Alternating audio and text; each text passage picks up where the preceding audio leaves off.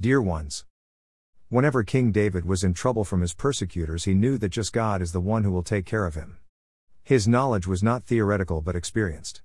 He experienced God taking care of him in many situations.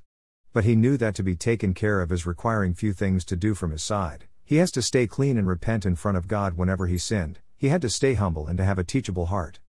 He had to recognize that only God knows everything and he is to learn from God, and he knew that just God is all powerful to take him out from the hands of his persecutors who spread lies and gossip about him. And he knew that to God had to run for this and to ask God to save him in prayer. He knew that what God works is the best ever. What about us? Where do we run when we have troubles from our persecutors, from evil people, from liars and gossipers? Where do we place our hearts and trust in those moments? No man can work as God works, and even not ourselves cannot escape us from the hands of those people. Going through such situations, I have learned to run to God and to trust Him that He will work for me and my family. He will prove the truth and He will close the mouths of those people from our lives. Why?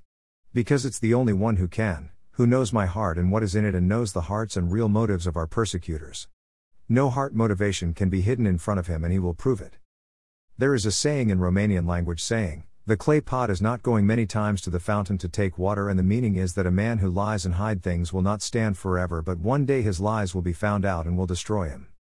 In conclusion, it doesn't matter how people spread lies about you, gossip you, and try to kill you, God knows your heart and nothing bad will happen to you, and, for those who persecute you, he will prove their hearts and let them fall in their evil plans, discover their lies and close their mouths not to gossip anymore. Trust Jesus, run to Jesus and ask Him to work on your behalf.